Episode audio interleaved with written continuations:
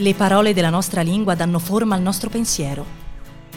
Custodiscono e creano storie e tagli di mondo. Stai ascoltando Una parola al giorno, un podcast di unaparolaalgiorno.it e Bonfire, che ti accompagna fra usi, sfumature, curiosità e trascorsi di parole note e meno note.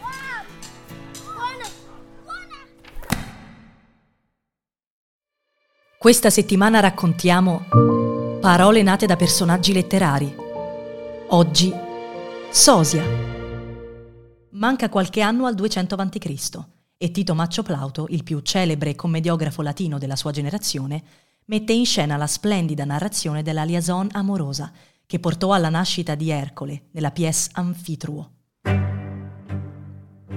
Di qui un paio di personaggi verranno immortalati dalla lingua. Anfitrione, comandante tebano, si trovava lontano da casa a battagliare.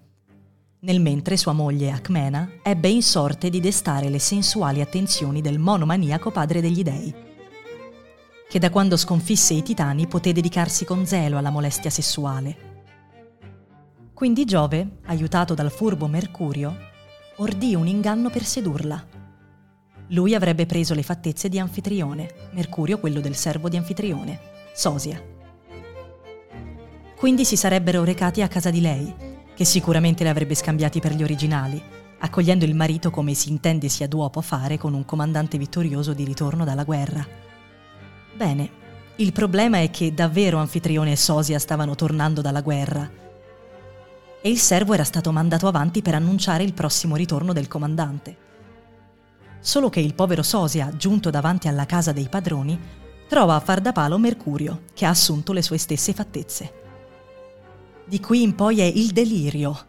Sosia viene convinto da Mercurio di non essere Sosia, quindi torna non poco confuso dal suo padrone, che l'indomani torna a casa, dove la moglie crede di averlo salutato il mattino stesso. Alla fine di una notte di fuoco, si intende, dato che doveva ripartire per una nuova campagna bellica. Allora, fra litigi comici tutti giocati sull'equivoco, spiegoni insostenibili in cui i vari personaggi tentano di fare il punto della situazione, parti mancanti del testo e un deus ex machina che tutto, più o meno, chiarifica, Alcmena partorisce due gemelli. Uno è il figlio di Anfitrione, uno di Giove. E Anfitrione non se la prende a male, visto che il piccolo olimpico bastardo, Ercole, gli darà gloria immortale. Anzi, sul finale invita il pubblico ad un applauso in onore del dio. La presa di questa storia sull'immaginario collettivo nei 22 secoli in cui è vissuta è stata poderosa. È addirittura difficile rendersi conto davvero di quanto. Forse solo alcune cose di Shakespeare hanno avuto quella portata. In particolare la gag del servo che incontra uno tale quale a lui e che pretende di essere lui, ha dato vita ad una bellissima antonomasia – il nome di quel servo, Sosia, che noi oggi usiamo consuetamente per indicare una persona così tanto somigliante ad un'altra da poter essere scambiata per quella. Ed è bello tentare di immaginare come tutto questo sia accaduto perché 2200 anni fa un sacco di gente ha riso alle battute di uno scrittore.